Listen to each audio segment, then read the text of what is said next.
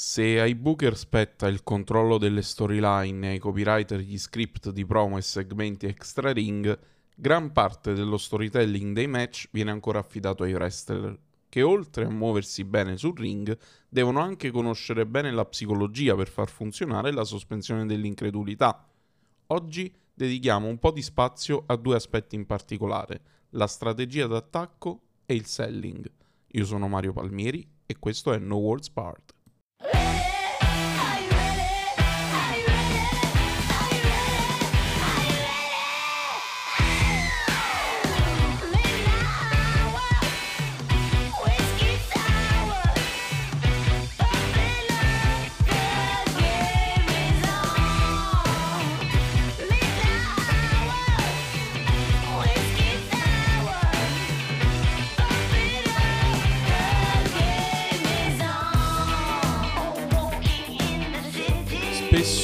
Sente dire che la psicologia di questo o quel wrestler è scritta bene, che detta così sembra quasi che il wrestling sia un torneo di lotta tra terapeuti.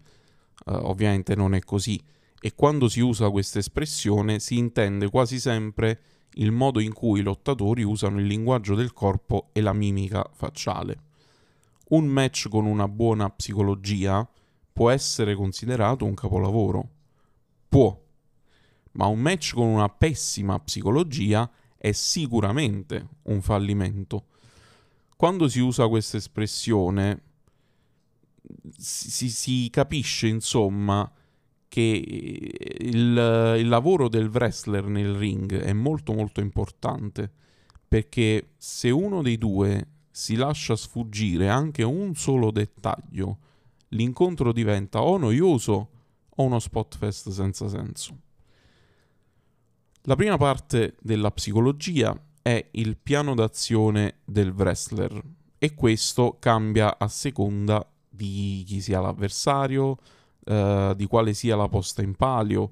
Per esempio, nei match con un titolo in palio, i wrestler corrono qualche rischio in più. Eh, dello schieramento del personaggio.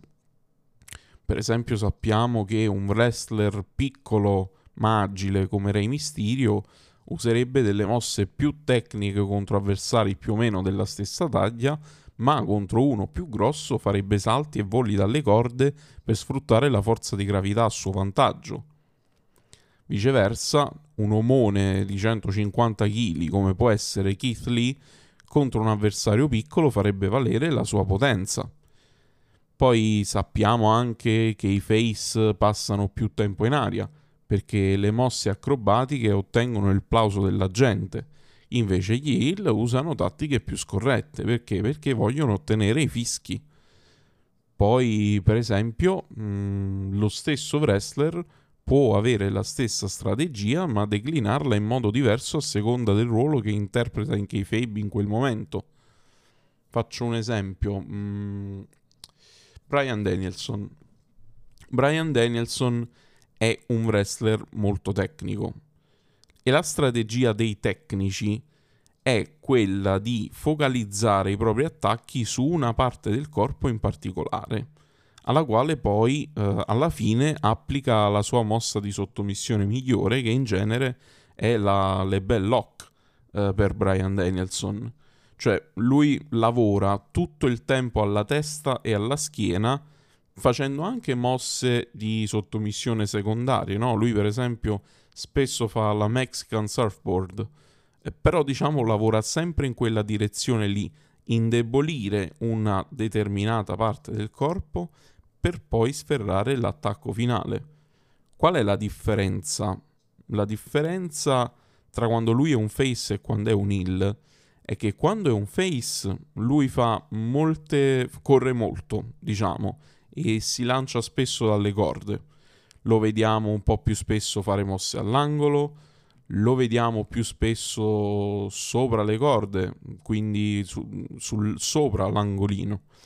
E quando invece è un heal, usa le corde a suo vantaggio in un altro modo, cioè per esempio incastrando un arto del suo avversario e tenendo la presa fino al limite della squalifica oppure i colpi a volto, al volto a mano chiusa che diventano più frequenti, oppure il fatto che passi più tempo fuori dal ring, dove può fare danni incidentali con, uh, attraverso uh, l'impatto con l'apron, uh, sui gradini, sui tavoli. oppure un altro esempio è il suo compagno di stable, John Moxley, che invece ha uno stile da brawler e ehm, quindi usa attacchi diretti, usa prese veloci e, e lui per esempio quando è un face lo, lo vediamo gesticolare di più, no? alza il dito medio, cose così insomma. Eh, lo vediamo però anche ragionare di più. Per esempio lui quando si trova con un avversario grosso lo colpisce alle gambe perché sa che così può limitarne la mobilità. Quando invece un heal vediamo tattiche più scorrette, tipo i morsi. Vediamo mosse dall'impatto più brutale, per esempio il King Kong Lariat, ma io qualche volta l'ho visto fare anche un Bear Hug. Lui comunque, diciamo che essendo un twinner, in genere fa un po' tutte e due le cose. Poi chiaramente le eccezioni ci sono, eh. Cioè, per esempio, c'è Ivar dei Viking Raiders che nonostante la stazza è perfettamente in grado di fare un moonsault, per dire. Però sono appunto eccezioni, cioè il motivo principale di questa cosa è un fatto di sicurezza, perché sì, ok, Ivar sa fare il moonsault, però un lottatore di quella stazza che fa quel tipo di mosse, se cade male, è, è finita. Oppure viceversa, un lottatore, pensiamo a un lottatore piccolo che alza un avversario molto più pesante, si rompe la schiena, gli viene un'ernia al disco spaventosa. E, e quindi è per questo che non succede spesso. Poi un altro aspetto è sicuramente legato uh, a quello proprio alle aspettative del pubblico, quello che il pubblico vuole vedere. Cioè, se io vedo un 1,60 m d'uomo nel ring sono quasi certo che non vedrò uno spinebuster per dire. E, e se lo vedo mh, mm, non ci credo, cioè si, si spezza, uh, si rompe la parte di, um, di sospensione dell'incredulità. Queste comunque sono delle regole generali. Poi ci sono le strategie specifiche per determinati tipi di match che uh, appunto cambiano di volta in volta. Per esempio, mm, per esempio i tag team eh, una strategia molto popolare nel tag team è quella che eh, uno dei due mh, mm, faccia, come si dice in gergo, il Ricky Morton. Perché si dice così? Per chi non lo conoscesse, Ricky Morton era uno dei Rock and Roll Express, che è un tag team uh, storico. Ah, mh, mm, vi faccio capire la, mh, mm, la tattica del Ricky Morton. Avete presente quando in un match di coppia c'è l'uomo legale che subisce l'impossibile dagli avversari, che lo isolano dal suo compagno, lo pestano, si alternano coi tag uno dopo l'altro e gli fanno lo, l'impossibile? Ecco, quello che viene abusato è il Ricky Morton, si chiama proprio così. Questa è una tattica psicologica che crea tensione Tant'è che spesso l'hot tag, si chiama proprio così, viene anticipato più volte. Cioè sembra sempre che il Ricky Morton stia per farcela, ci arriva quasi, eh, ma poi non ce la fa. Ma quando ce la fa, poi il pop è pauroso. Quello che invece viene spesso sottovalutato, secondo me, è il contesto culturale, perché la psicologia cambia a seconda del posto in cui ti trovi. E spesso il motivo del fallimento di un wrestler in un'altra federazione è legato proprio a questo. È il motivo per il quale in WWE vediamo pochi giapponesi e in NJPW vediamo pochi americani. E quando succede, i, i wrestler in questione sono trattati come dei talenti esotici, dove il loro stile, che è così diverso dal solito, diventa una caratteristica chiave del personaggio. Tanto per fare qualche esempio, lo strong style. Lo strong style è molto diverso da quello che io finora vi ho descritto. Cioè, da qualche parte io ho letto una descrizione molto accurata, secondo me, di Yuji Nagata. Mm, più o meno funziona così. Il, il, match inizia con i due avversari che si studiano, no? Yuji Nagata dice si studiano usando delle prese, mm, facendo una sequenza di wrestling. Lui la chiama proprio così ma mm, significa banalmente che fanno, cioè si, si afferrano con delle prese eh, a terra, quindi mentre uno ha il controllo, l'altro poi prende il controllo a sua volta. Quindi c'è molta azione ehm, a terra, appunto, che a proposito poi di caratteristiche principali di altri stili, questa è la caratteristica principale del puro resu che è un altro stile ancora sempre giapponese.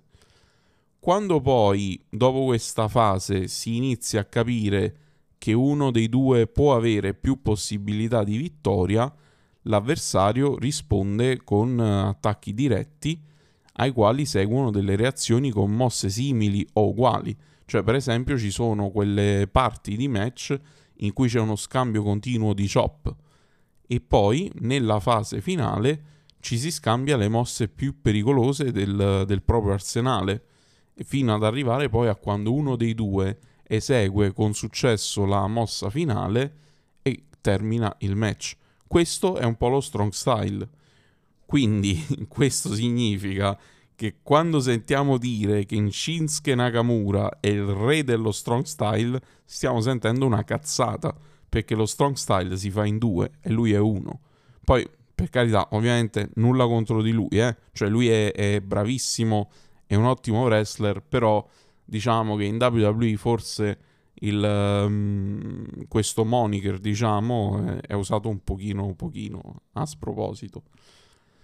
E um, poi, per esempio, un altro stile caratteristico di una cultura specifica è la lucia libre, no? Che eh, non c'ha bisogno di presentazioni, insomma, quindi non non mi voglio dilungare, però anche lì stile tipico del Messico che prevede un certo tipo di lotta per alcuni versi opposto allo strong style, però ecco, anche lì non vediamo dei luchadores molto spesso, uh, li vediamo un po' abbastanza frequentemente negli Stati Uniti, però per esempio in Giappone non li vediamo quasi mai. E, um, passiamo invece alla seconda parte della psicologia, che è il, il selling. Sul selling qualcosa da dire c'è. Allora, per selling si intende um, la reazione a una mossa subita. E questa cosa è molto importante perché ci dice che non è chi fa la mossa a venderla, ma chi la subisce. Cioè il fatto stesso che, chiami, che il subire una mossa si chiami selling ci spiega questa cosa qua. Il wrestling è uno sport di squadra molto più di quanto si possa immaginare. Il selling poi può essere o semplice, come banalmente prendersi un bump, oppure ti tirano un pugno, tu tiri il corpo indietro, no? Oppure può anche essere un po' più complesso, per esempio il toccarsi una parte del corpo, tra virgolette, infortunata. Di recente io ho visto il match tra um, Josh Alexander e Will Osprey a Impact, dove Osprey ha venduto benissimo l'infortunio al ginocchio. Poi vabbè, inutile che lo citiamo, il main event di Full Gear, lì pure c'è stato un ottimo selling di un infortunio. Perché dico che questa parte è più complessa? Perché fare un selling immediato è semplice. T'arriva il colpo, lo prendi e ciao. Ma fare un selling che si evolve nel corso del match è diverso. Subire una presa alla gamba, per esempio, e poi a mano a mano che passano i minuti far percepire l'aumento del dolore attraverso il selling e la mimica facciale è molto diverso. Questo significa che cosa? Che la responsabilità poi è tutta di chi subisce la mossa? No. Perché come chi subisce la mossa deve aiutare l'avversario a farla, chi la fa deve aiutare l'avversario a subirla.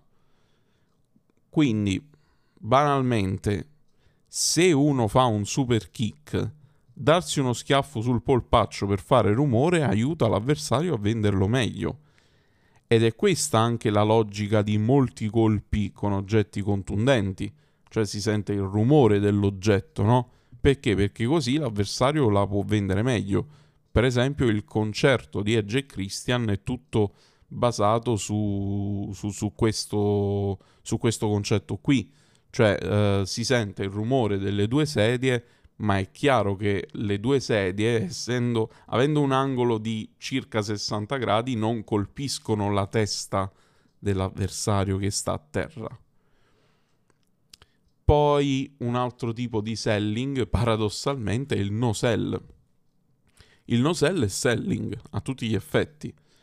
Per esempio, una tattica usata molto dai Monster Hill nel, oppure dai Face quando fanno il loro comeback, ma, oppure ancora dagli Young Bucks senza alcun motivo apparente. uh, ecco, il no selling appunto. Cioè, um, e questo appunto ha un significato, cioè quando il face, no? Uh, si, si, pompa di adrenalina e, e, fa il suo comeback, spesso usa il no selling proprio per sottolineare questo aspetto di storytelling mm, del tipo ecco sto gettando il cuore oltre l'ostacolo, vado oltre il dolore per compiere la mia missione, ovvero sconfiggere il cattivo che mi trovo di fronte.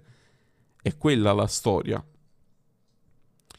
E, mh, poi ovviamente questo, poi, poi, per carità, ci sono anche i casi in cui veramente uno dei due non collabora per esempio, ne dico uno proprio molto uh, particolare.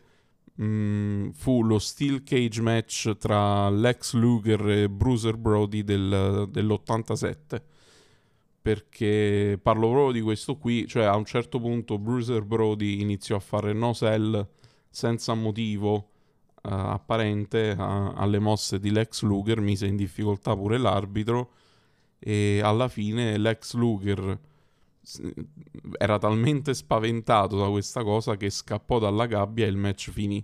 E in quella circostanza praticamente fu... Uh, ecco, quello fu, fu, praticamente l'episodio che diede vita alla, all'escape rule in questo tipo di match. Cioè quindi da allora poi uh, lo Steel Cage match ebbe questa regola in più dove si può vincere anche scappando dalla gabbia. E questo era tutto, diciamo. Mm, concludo dicendo che la psicologia, sebbene sia affidata all'improvvisazione dei wrestler, può fare la differenza tra un buon match e un ottimo match. Io vi invito a guardare Hulk Hogan contro Ultimate Warrior a WrestleMania 6, che in tal senso è un ottimo esempio. E su Ultimate Warrior devo dire che il libro Wrestling di Andrea Renzi è illuminante. Anzi, colgo l'occasione per anticiparvi che sto preparando un'intervista con lui in cui parleremo proprio del suo libro. Nel frattempo, voi seguite il podcast su Instagram, l'account è No Words Part Podcast tutto attaccato, perché potrei pubblicare delle anticipazioni, diciamo così. Per il resto io vi ringrazio per avermi ascoltato fino a qui e vi do appuntamento alla prossima settimana. Ciao!